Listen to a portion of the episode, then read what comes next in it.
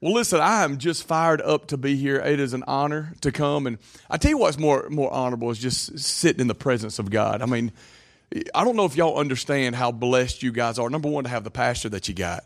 His mullet and everything's really cool, but that dude walks with Jesus. Okay, um, and he is. He, I think he's going to listen to this Thursday. He told me so.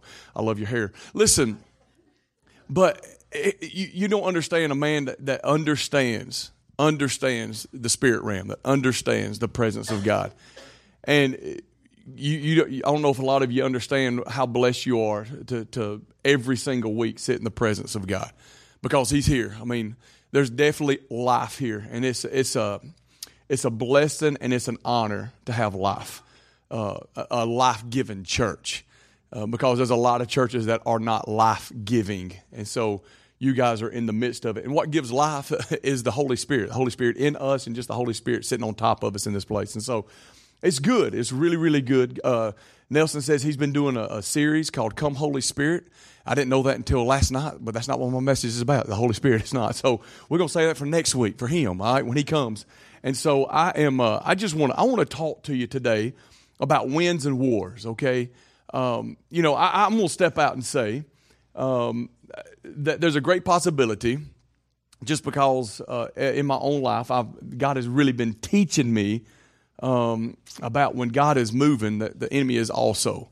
Uh, how many how many of you feel like man God's moving in your life some way for me like you grow and something something good's happening for you there's also what I've also learned is in the midst of when God's moving the strongest it always seems like there's a big gigantic massive war taking place at the same time and you know the things that I'm going to say today probably isn't going to be like you know, super uh, revealing, and it's going to be absolutely like, oh, I've never thought of that. Honestly, I think more, more, if you've been in church long enough, the things I'm going to say today are things that you've heard before. It's going to be an incredibly simple message.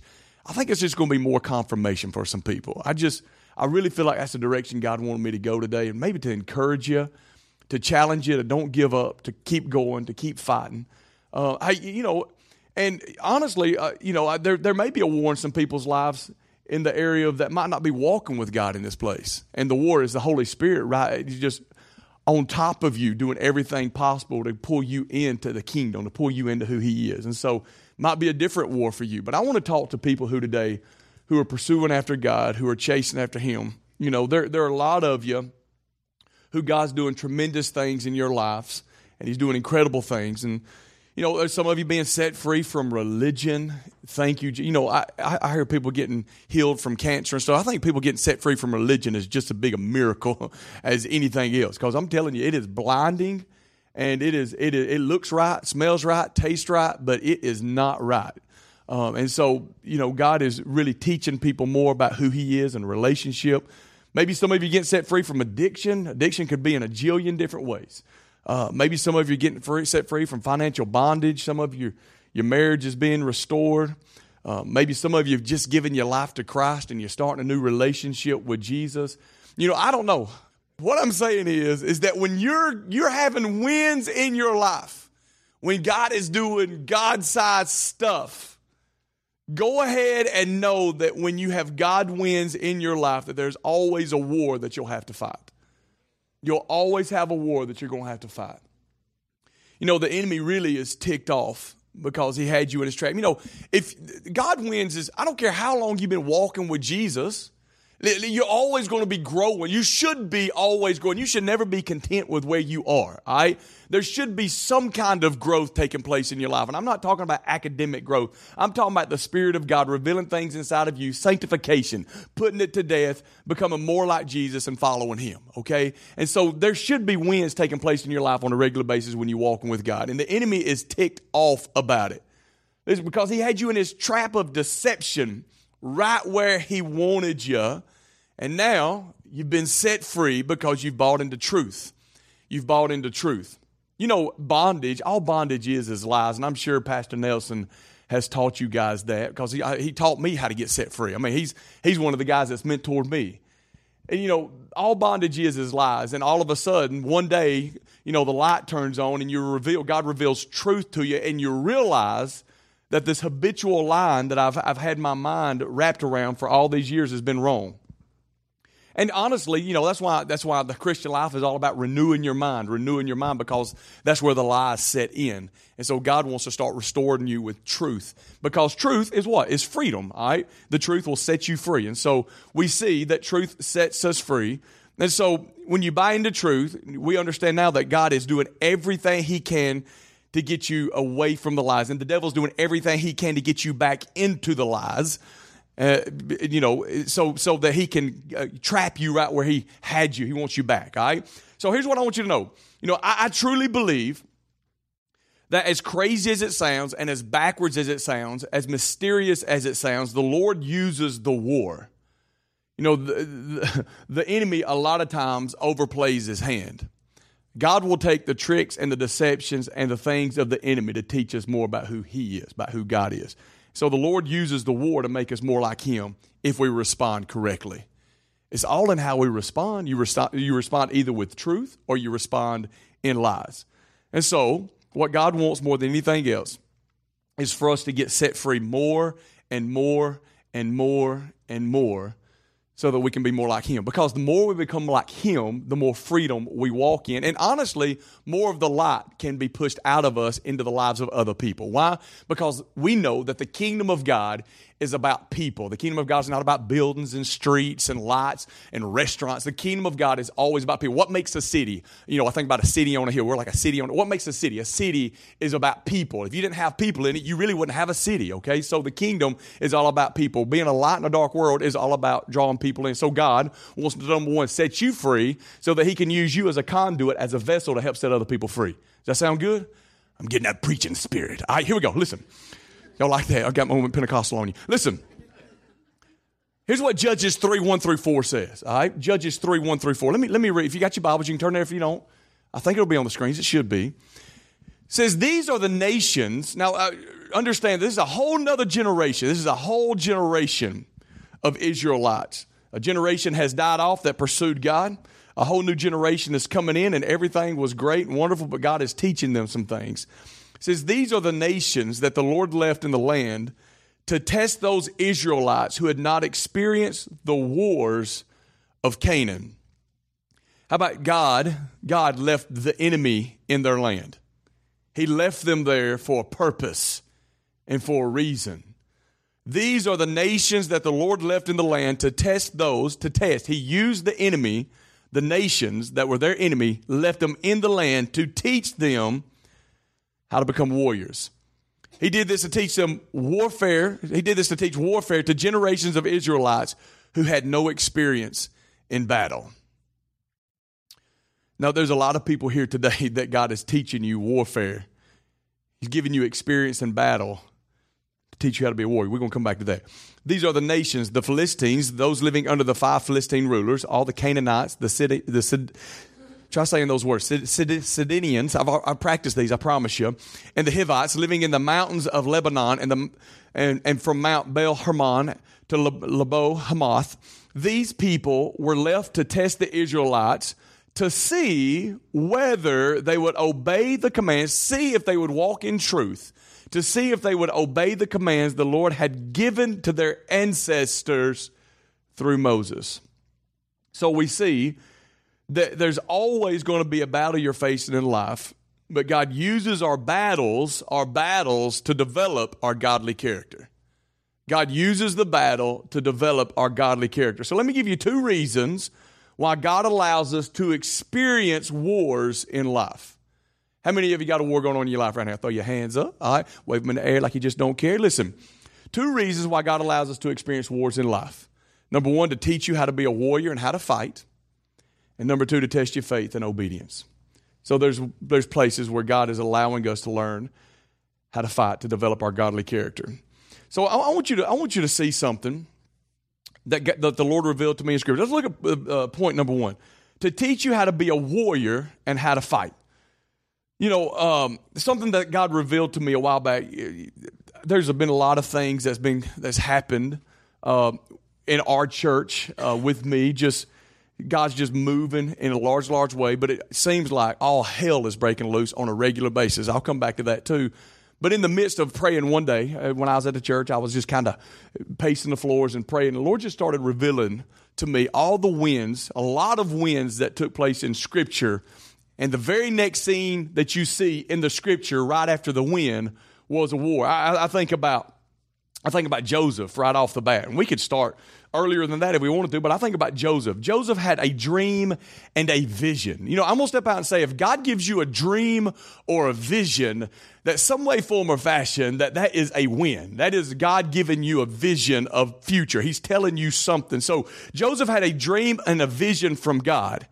And the very next scene that we see after he tells his brothers and his father the vision and the dream, that joker gets thrown into a pit. And then he gets picked up and he gets taken into Egypt. And then he becomes one of the servants of Pharaoh, gets thrown into prison for, uh, you know, uh, Pharaoh's wife lied about Daniel. Daniel was supposed to get out quicker than what he thought he would, but he stayed in there a long time. And in the whole process of, of basically Joseph staying in prison and getting thrown into a pit, God used every bit of that to refine him, to prepare him to be second in command in Egypt, and for that vision, that dream that he had when he was a boy to come alive. He had a vision. The very next thing you see is a war, but God used every bit of it to raise him up. And then we see the, the Israelites, basically, a new Pharaoh comes in, they get placed into, into uh, into they get captured and they become slaves to Pharaoh. Who's the very next people we see on scene? Moses. So Moses was called, all right, to go and set them free. Got basically uh, Moses got a word from God by a burning bush.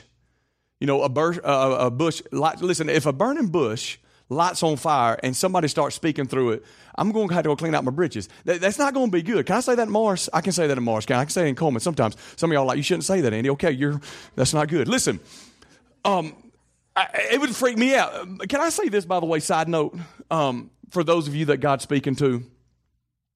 Um, this is just complete side. This is a whole nother message in and of itself. How many burning bushes does God have to have with you for you for him to get your attention? How many burning bushes does God have to have before he can get your attention? Huh? God's speaking to some of you, and he's been speaking to you for a long time. And he's thrown everything in the world at you to grab your attention, to reveal to you, this is the direction I want you to go. I wonder how many of us, how many burning bushes we have to have. All right, side note, let's come back to the other message. Listen. So we see that basically he has a God experience, a burning bush. God tells him to go set my people free. He makes excuses like a lot of us are really good at. He sends Aaron to help him with the excuses. And he goes down to Pharaoh and he watches seven plagues from God take place. And he has, to, he has a word, and then he has to fight Pharaoh with seven horrible plagues. And then he ends up letting them go. And then he's chased by Pharaoh's army coming to kill them, every one of them. And then he sees a miracle of the Red Sea parting and he crosses the Jordan River and watches all of Pharaoh's people die. And then we see him go and wander in the wilderness for years. With every win, there's always a war that follows it up, some way, form, or fashion. I think about Joshua. Joshua's told to cross the Jordan. Hey, Joshua, Moses has died in three days. I need all the Israelites to pack your bags. We moving, all right, we going somewhere. Tell them to pack the bags. We on the way out. And so he crosses the Jordan River. After three days of God telling, he crosses the Jordan with, you know, by the way, when he crossed it, it means that it split, just like the Red Sea. They went across it and what happens on the other side of the Jordan? Even in the promised land, the, the, the, the land of milk and honey, whatever that is, that sounds nasty. Listen, the, the, the, the land of milk, the place of rest, they still had a war. Went straight from watching God move a wind of taking the people into the promised land that had been promised to them 400 years before with Abraham. God promised Abraham 400 years earlier than this moment. And the promise is coming alive. And he crosses the Jordan River and immediately has to go to Jericho to watch the walls fall. Then he has to go fight Ai and loses a battle and then goes and wins the battle. there's wars that take place. So we see that they had winds, and as soon as the wind took place, they went into a war. Even in the promised land. Did you know that even in rest, even in the promised land, that you're still going to have wars? You know, I think about David. David was anointed king by Samuel. You know, he went through all the boys, and he's out there, you know, uh, keeping the sheep. And basically, he asked Jesse, Hey, is this all your boys? He goes, No, I got one more youngin' out there. He's keeping my sheep. He says, Go get him because these ain't the ones that God wants. I don't think he said ain't, but that's, that's my southern vernacular. All right. And so he went out and found David. The Bible said he was ruddy, whatever that means, ruddy and muddy. Pulls him in and says, This is the boy. Anoints him as king What's the very next scene that we see in Scripture when he's anointed king? He immediately goes to war. He's taking some cheese and crackers to his brothers and ends up like, hey, whoa, whoa, whoa, whoa, what's wrong with you boys? Like, we got God on our side. We could kill him. This dude wasn't even trained to fight, but he said, I trust God. So immediately he goes to war after he's anointed king a win. You're king of Israel, young man. Very next scene, he goes and fights Goliath. Did you know? You know, you, you would think scripturally that David, as soon as he was anointed king, would go straight to the go straight to the throne. But for 12 years of his life, he was chased by Saul, wanting to be killed, being demoted because Saul's envy and jealousy, whole nother message in and of itself, being demoted down because women were singing behind David. Saul kills his thousands, David kills his ten thousands, and Saul didn't like it very much, so he starts chunking spears at him. 12 years, but you know what God was doing in that 12 years? While he was a young man, all the way up until about 30, when Jesus started his ministry, by the way, he was preparing to be king. And he went through trials and tribulations and difficult times, but God allowed it so that he would respond correctly so he could make him the man that God needed him to be for the Israelites. I think about Peter and James. Oh, I think about Jesus. How about Jesus was baptized by water and fire? Is what the Bible says. And says that the Spirit of God came down on him like a dove. So we see that there, there, that there was incredible symbolism, incredible things that took place with Jesus. It was a win. He was doing what his father sent him to do, he was walking him into his ministry. The very next scene, the Bible says in Matthew chapter 4 and in Luke chapter 4 that the Spirit of God led him, the Spirit of God, not the devil, the Spirit of God led him into the desert to be tempted by the enemy for 40 days and 40 nights. God led him to the desert.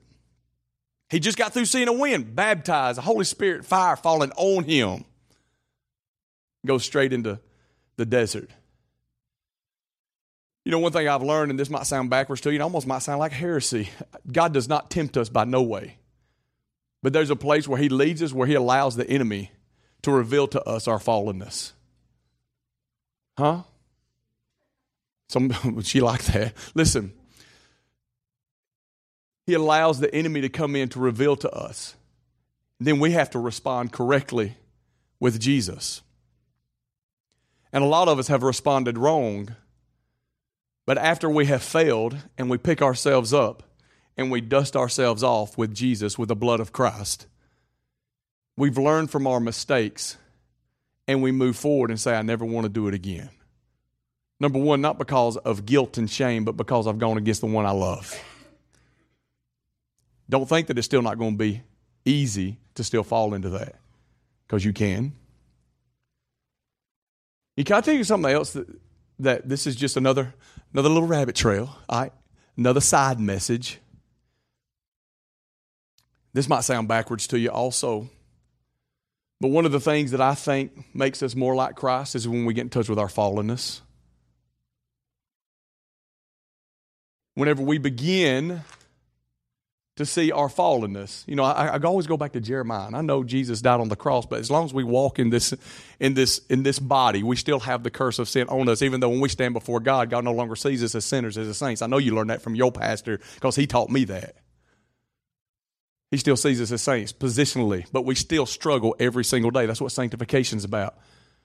But when God begins to reveal to you your fallenness, it's amazing how much more gentle you become with other people's sin. And the problem with church today in a lot of places is that we have not gotten in touch with our fallenness. That's why we're mean a lot of times. Because we think, man, I've arrived. Woo, woo, woo, look at me. What happened to love, joy, peace, patience, kindness, goodness? Did you know this is? I'm fixing to preach. I, I can't. I can't do this. I'm trying to keep up with Nelson. Nelson preaches like an hour, so I'm trying to stay with him. Some of y'all like, no, don't. I want to go. I want to beat the lunch people today. Church people, listen. I, I I, I talk to waiters and waitresses. This is just kind of an example, and I don't really know where this comes from. I, I, I've got a good idea.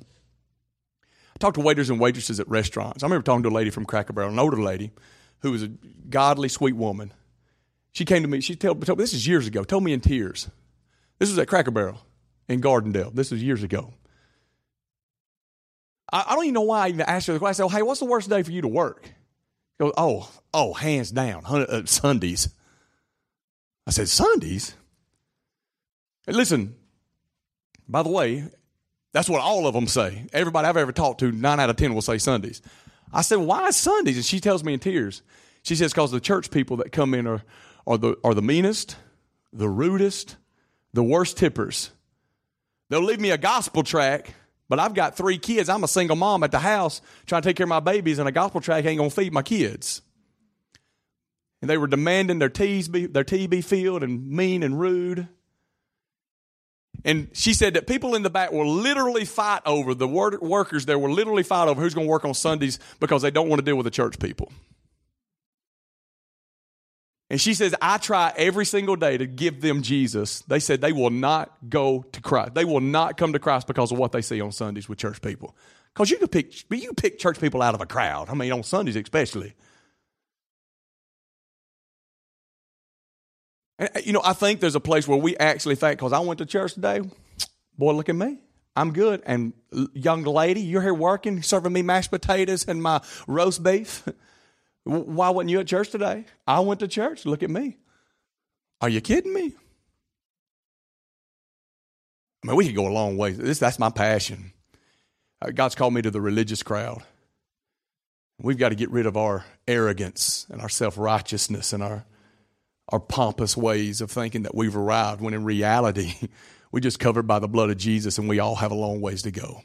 I don't care how long you've been in church and how much you read your Bible and how much you pray. The closer I get to God, the more of me I see. And it makes me want to blow groceries. Can I say that, Morris? I hope so. It's, but, it, but I walk next to the cross. I see the beauty of the gospel. And so I don't walk in condemnation and guilt. I walk in, in conviction and, and I walk in His grace and His mercy. Anyway, didn't mean to go that far. I think about Peter and James, how they experienced Pentecost and the Spirit of God falls on them at Pentecost with tongues of fire, and they start speaking in each other's language with different tongues. And the very next scene that we see with Peter and James is they're being beaten with rods and almost thrown into prison. Got a God win and then a war. I think about how Paul experienced God on the road to Damascus. Falls off the animal he's riding. I guess it's a camel. It's the way I picture it. I don't know. He, he falls off the animal he's riding. A bright light shines on him. Jesus speaks to him and says, Why are you persecuting my people? Sends him to a, to a house, sends Ananias to come and heal him of his blindness. And the very next thing we see with Paul's life is that he spends most of his life in prison, and that's where he writes most of what we call the Bible today. He had a God experience, he had a God win, but there was a war that followed. And if it wasn't for that war with him being in prison, we probably wouldn't be reading a lot of what Paul has to say today. There's always going to be a war. By the way, I could give you a lot more examples. I'm just, I think you got my point. There's always going to be a war when God's moving. Listen, God's moving at eagle's wing. And there's going to be a war. There's going to be a place where the devil's going to try to get somebody, somebody in this place to be divisive, to destroy what God's doing. We'll come back to that in a second, too. If you're experiencing difficult things in your life after God thing, God-sized things have happened in your life, know, know beyond a shadow of a doubt that you've become a threat to hell. You've become a threat to hell. When the lies have been removed and truth has replaced it, you have become a threat to hell. I wonder how many of us in this room are really a threat to hell. You know, I always think about, you know, I think about the seven sons of Sceva, which is pretty, it's like a name of a movie, like a Western or something, Seven Sons of Sceva. Um, I, I, I, um, you know, they go out, you know, they, they see this demoniac and they basically say, hey, we rebuke you in, in the name of Paul's Jesus, the one that Paul preaches. We rebuke you and command you to come out. And this demoniac looks at them and says, Jesus we know, and Paul we know, but who are you? Then it says he stripped them of their clothes and, yeah, there you go. Preach it, girl. Beat them down. And they went home naked. That's embarrassing. Listen. You know, I, I can understand Jesus and all of that. Like they know Jesus. But Paul was just like me and you. He had a sinful nature, he was flesh. He just responded with God. And if Paul is known in hell, who is just like me and you, flesh and blood with a sinful nature, I think people like us can be known in hell also. Those are the ones that's taken hold of the kingdom of God violently, saying, I'm going to go where God calls me to go, and I'm going to move with Him where He moves, and I'm going to walk with Him where He walks and I'm going to run with him where he runs. And the enemy hates it because what starts happening is we begin to push back the gates of hell and we begin to rescue people out of the fiery pits of hell. And we start getting them restored, rebuilt, and revived for the sake of Jesus, for the sake of the kingdom. God begins to use us as vessels and we begin to be used and you become a threat to hell. So all hell is going to break loose on your life. I'm glad the kids have gone to the daycare. I just said hell. Listen, it's going to break loose on you.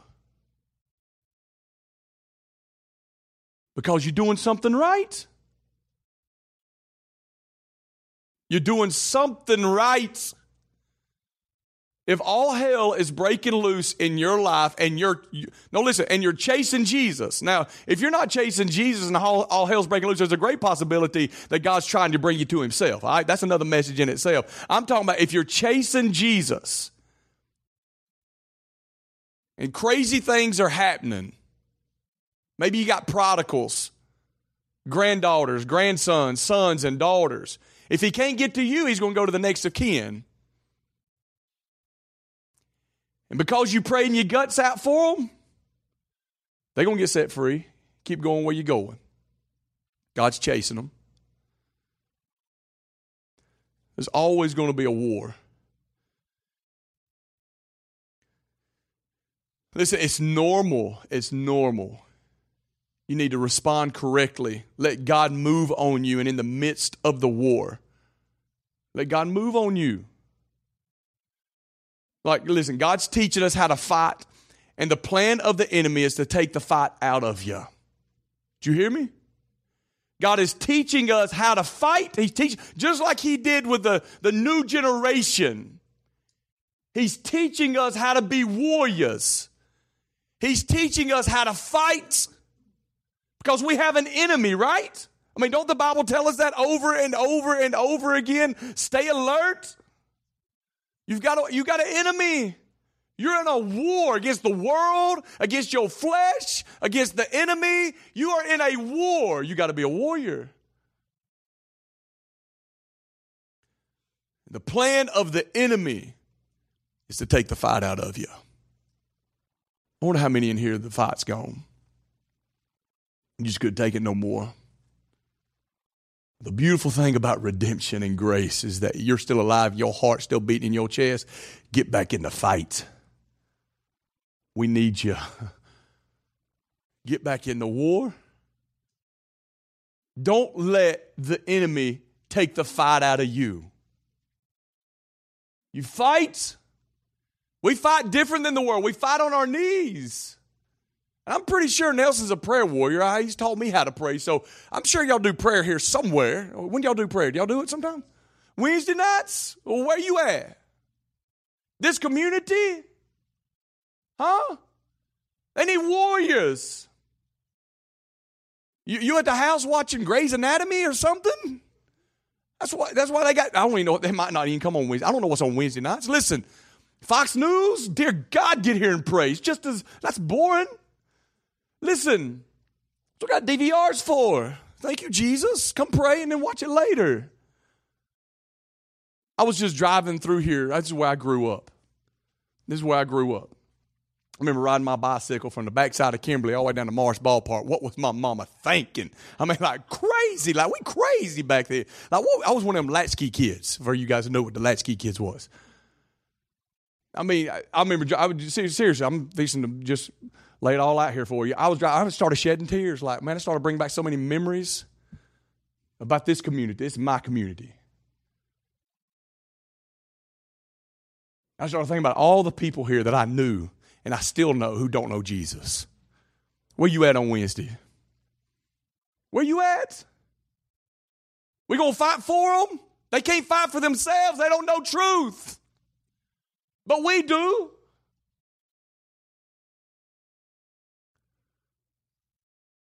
I could preach about this all night long because I've watched prayer work. I see it work in Cullman, Alabama. And I've seen it work all over the world, and I've, I've read books about it when it worked in the past, but that's one way the enemy fights. He tells us that prayer is pointless, that it doesn't work. Boy, he got a, he pulled a good one on us. We got our Wednesday night prayer services in most churches, but ain't no prayer going on. We pray for Aunt Sally's toenail. Anybody got prayer requests? I got prayer requests right here. We give our prayer requests. We pray for about three minutes. And then we teach another lesson, like we all need another Bible lesson. Who've been in church all our life? Some of y'all like, what are you saying, Brother Andy? I'm saying we need to pray.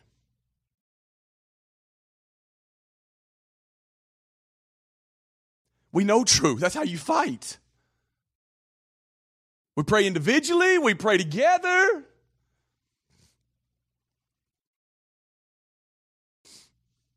That's the key. I mean, I'm telling you, he's pulled a good one on us. And we still ain't going. I'll preach this all day long, and there'll still be the same three that show up on Wednesdays. I just I hope that didn't make you feel guilty, but I'm I'm trying to help you understand that He's pulled a good one on us.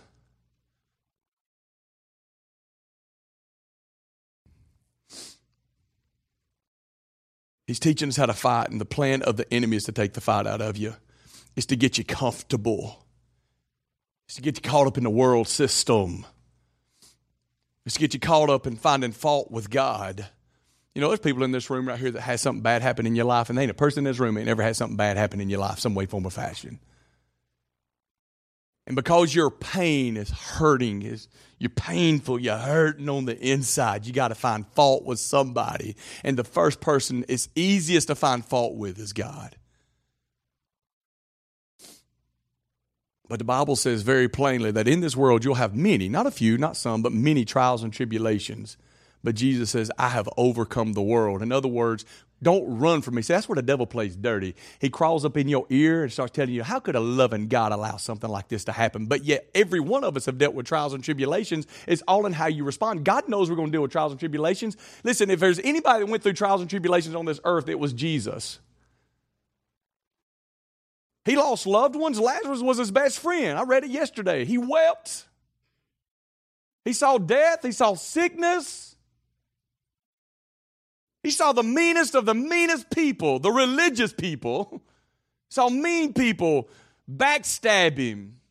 His own best friend's disciples walked away from him.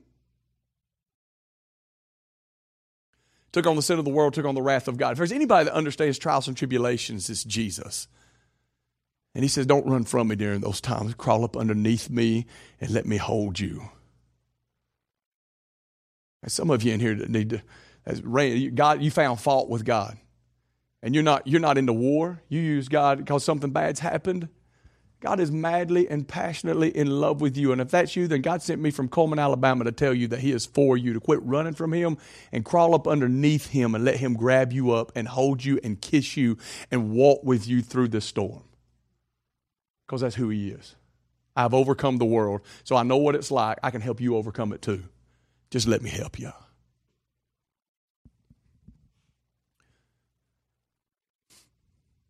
You know, just get a little transparent with you for a minute. You know, I I think about my family, I think about me, I think about our staff, I think about our church. Listen, God's God's done just at, at our church, and God's doing incredible things here too. That's what I love. I think we're all in a generation and a time right now of a movement. I think there's a movement taking place, and it's right underneath our nose. And I think a lot of us might be missing it. I think church history books one day will write about this day. God's moving like crazy all over the the world. Even though we say it's the darkest time in the church, I say it's one of the greatest times in the church. You just got to see it. You got to find it. God's doing things here. Anyway, God's doing incredible things at our church. You know, we've been going for five and a half years, and we've started different campuses, and we've seen thousands give their life to Christ, and just just things that I, ne- I never dreamed of. Whenever I was going to go, when we were, me and my wife was going to go plant Desperation Church, and um, starting a new college this this uh, this September, and it's amazing how it's been some of the best days of ministry in my entire life. But it has been a literal hell. I'm telling you, there's days that I want to quit. I, I see now why seminary graduates, guys that graduate seminary within five years, are completely out of ministry. Over 50%. It's about higher than that. It's oh, about 70% now of seminary graduates are out of ministry within five years. 12 to 1,500 ministers get out of ministry every single month.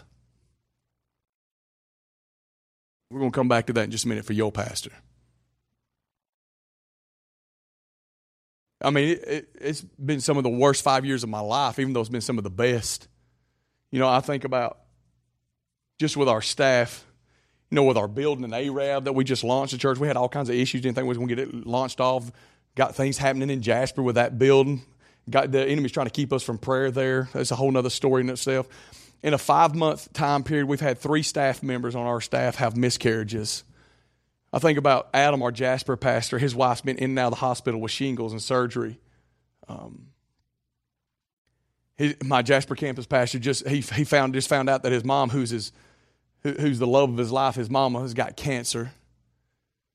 Also, just found out that one of his best friends in the world just died of cancer.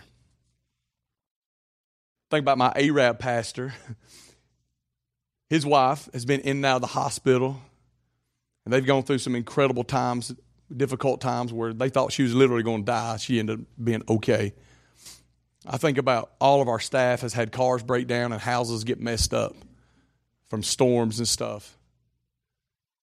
Um, my wife found out just a few months ago that she had an obstruction in her kidney that she was born with that we didn't know anything about. She started backing up fluid in her on the inside of her, and we all got really, really worried about it. She was in more pain than I've ever seen her in my entire life. She's a pretty tough woman. I've seen her have two kids. I for her to cry, woo, woo, woo, it's bad. I had to go have surgery to get that fixed.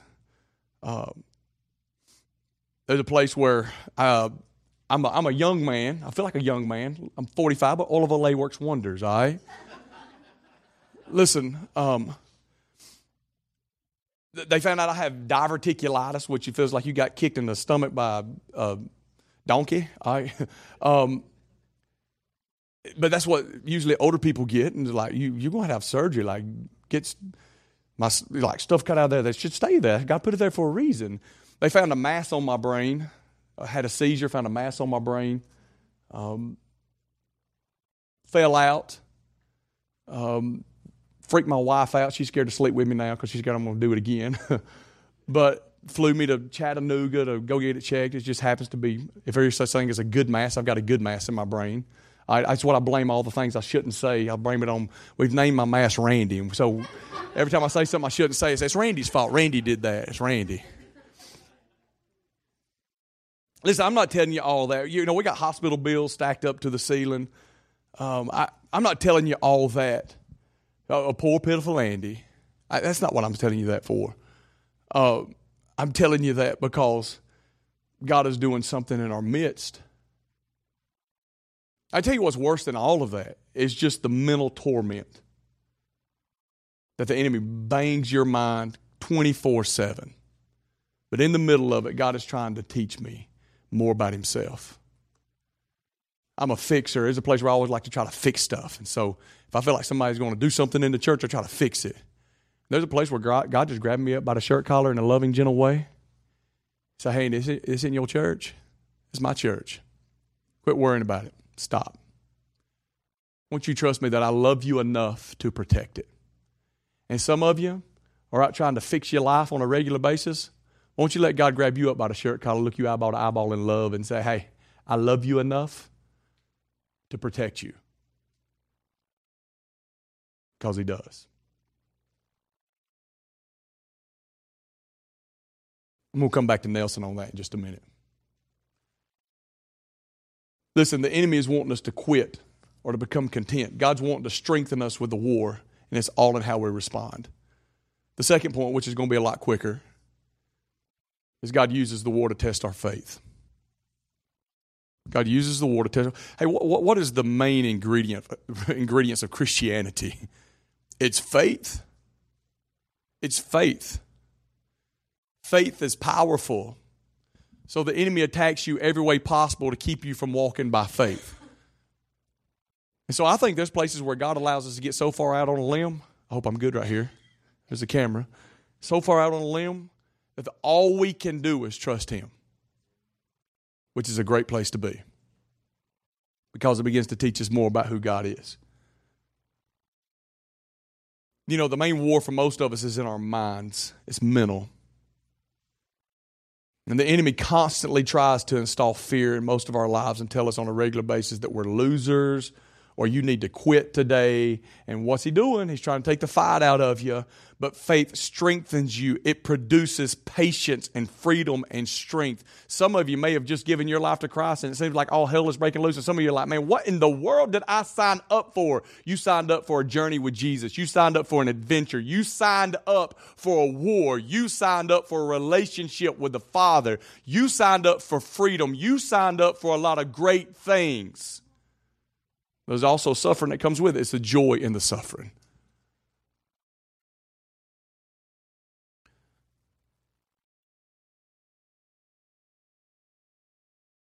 Hey, if you want to come on, you can come on, girl. Um, she's just gonna play behind me. It helps me. I might start crying because usually I tell her, tell her to play something that makes us all cry. All right? So she starts playing like AC/DC, then it ain't gonna work. All right?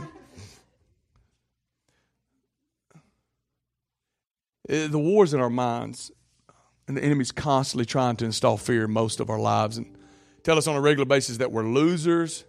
You need to quit. But faith, faith, it strengthens you. It produces patience and it produces freedom of strength. And I believe fear is the number one way the enemy attacks people. Fear is the number one way that the enemy attacks people. And fear comes in a jillion different packages. Once again, a whole nother message. That's a series in, in and of itself. Fear is the way the enemy attacks you. Why? Because it's the, it, it, it keeps us from faith. But when the enemy attacks you with fear, you override it with faith. Faith is the enemy of fear, fear is the enemy of faith. That's, my, that's what I believe. You know, I think that there's a place where God may allow us to get into a place of fear. So we say, okay, God, I'm going to trust you in the middle of this. I'm going to walk by faith. God, even though I can't control it, hey, don't most of us like to control stuff? Even though I can't control it, I'm going to trust you in the middle of it. And I'm going to walk by faith, and I know you love me enough that you're going to handle it. And if it gets worse, I'm going to keep on trusting you.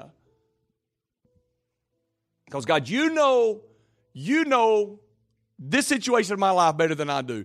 And, God, this didn't catch you by surprise. Two ways to fight. You fight by trusting God. You fight by trusting God that He's for us and will fight for us, and He's our protector. And let me tell you what else you do. This is the other way to fight. We fight with and for each other. That's why we have the body of Christ.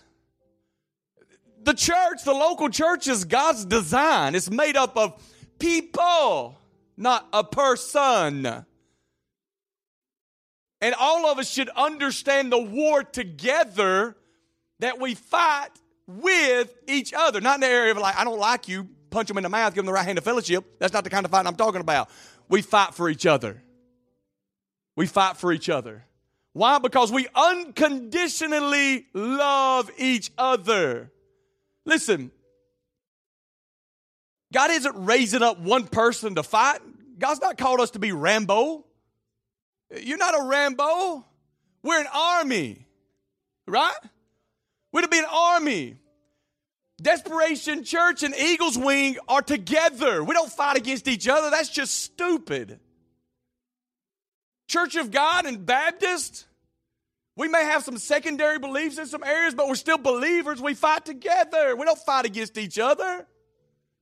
But boy, the devil's put a good he's put a good one on us. Because I see more churches fighting than I've ever seen in my entire life. He's called us to be an army. And the only way we win the war is if we do it together. We win the war by doing it together.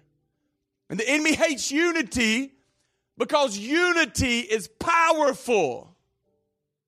Listen, what was it in John chapter 17 that Jesus prayed for? when he's talking to his father, one of his last prayers before he went to the cross, the last prayer that he prayed, he didn't pray like, God, I pray in the future. He prayed for future believers. That'd be us. Pray for future believers. He didn't pray for great Bible scholars.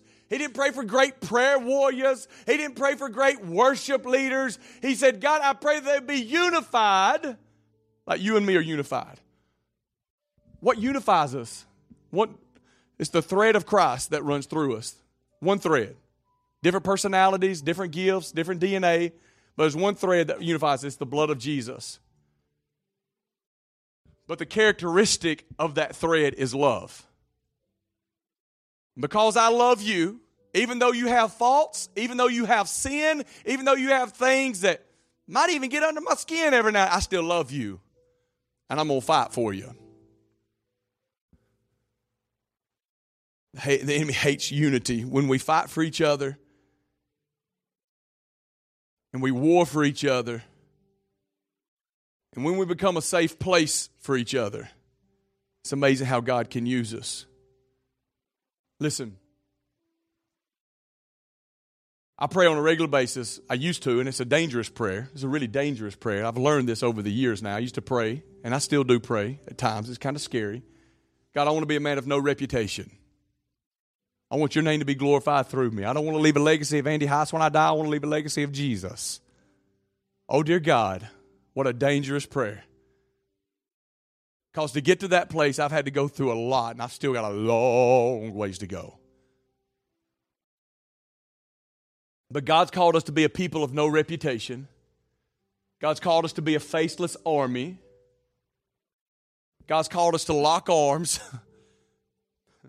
go to the front lines of the battlefield, get bloody for the sake of Jesus together, to fight, to be warriors for Him. So, how you fighting? You know, one of the things I say is so we can become a safe place, a safe place for each other. A safe place for each other. You know what I've learned in church? Nobody feels safe with anybody. People are scared slapped to death. That if I tell somebody my deepest, darkest secret or the things inside of me that are holding me back for pursuing Jesus, that everybody in the church and everybody in the community is going to know. So we just stay in bondage because nobody's safe. Well, it's good to get some good, juicy stuff on some people, isn't it? Because it makes me feel a lot better about myself. I'll be honest with you. I don't trust many people. I don't talk to hardly anybody. I got like one or two guys, Nelson being one of them. One or two guys I talk to about me, things I struggle with. It shouldn't be that way. We should all be in touch with our depravity, our fallenness. But on the flip side, we, we, we understand the cross, we understand the blood of Jesus. so that we can help each other walk through this life that is dark and so we can be a light in a dark world. Huh? Can I give you a picture of what the church should look like? It's going to be awkward for some of you, especially Baptist people. All right? Just kidding. I, I, I grew up Baptist. Um, I just I just offended you. to hear anything else I say. I'm, I'm mad now. Bless God. Listen, you're at Eagles Wing now. I think we're non-denominational. Listen, can I get you to do something? I want you to stand up. I want you to lock arms with lock arms with somebody. Just lock arms with somebody. Might be a little awkward. Find somebody to lock arms with. Come across. Hey, go come across the aisle. Come across. Come on. I, I, uh, well, grab hold right there. This is what it should look like. Huh? We won. We're unified. We're one. I want you to hear me. The devil can't do stuff with this. Right? He can't do anything with this. When we're one, he can't, he can't do anything with this.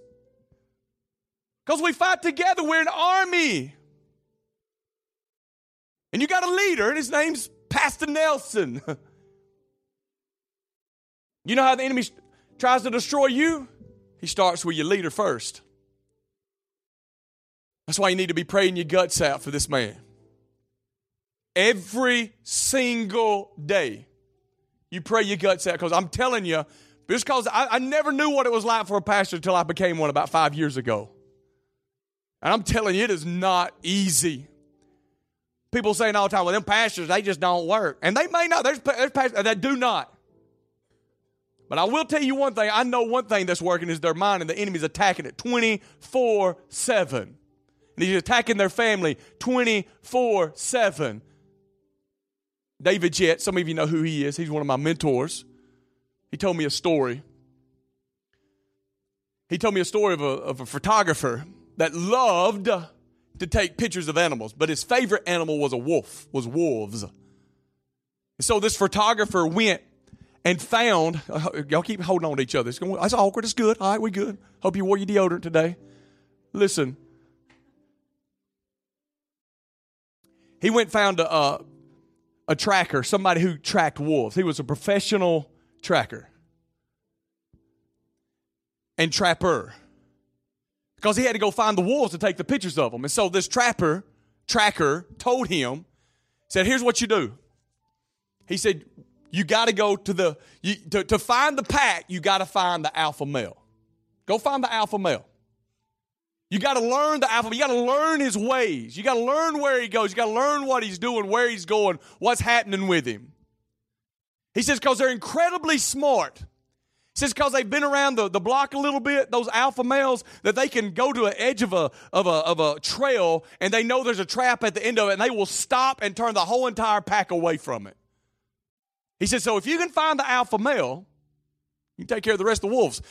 So this tracker, trapper, took the photographer back to his barn in the back, and there was pelts of wolves all the way around his, all the way around his barn. He said, You see these right here? These are all alpha males. Every one of them are alpha males. Every one of them are alpha males. And because I got this one, I can go get the, the pack. So I want you to understand and know that the enemy is going after the alpha male, which that's not the way he sees himself, by the way. He goes after the leader. And he wants to take the leader down so he can do everything he can to take the pack. Because we won. We're unified. He starts here. That's why you pray for him. Pray you guts. Some of you, it might not make any sense to you. I get it. And I hope you get it. You need to pray for each other. Be unified. God's doing something in this church. This church has grown so much since the last time I was here. It's got such a sweet spirit. The Holy Spirit sitting in this place. You got Noah's Ark, man, up in the top. Listen, God's doing incredible stuff here. Don't do anything to destroy you. Get your tail here on Wednesdays. If you just sit in your recliner watching Bill O'Reilly, DVR that thing and come and pray. Do something with your life that produces purpose. Be a warrior. Be a warrior. Be a warrior. Be a warrior. And listen, when God starts testing your faith, respond correctly respond with Him. Start walking the way God's called you to, okay? Let me pray for us. You can separate if you want to. All right, no more awkwardness. Father, we love you. For more information on Eagles Wing Church, visit our website at www.eagleswingchurch.org or on Facebook at facebook.com forward slash Eagles Wing Church. Thanks for listening and have a blessed week.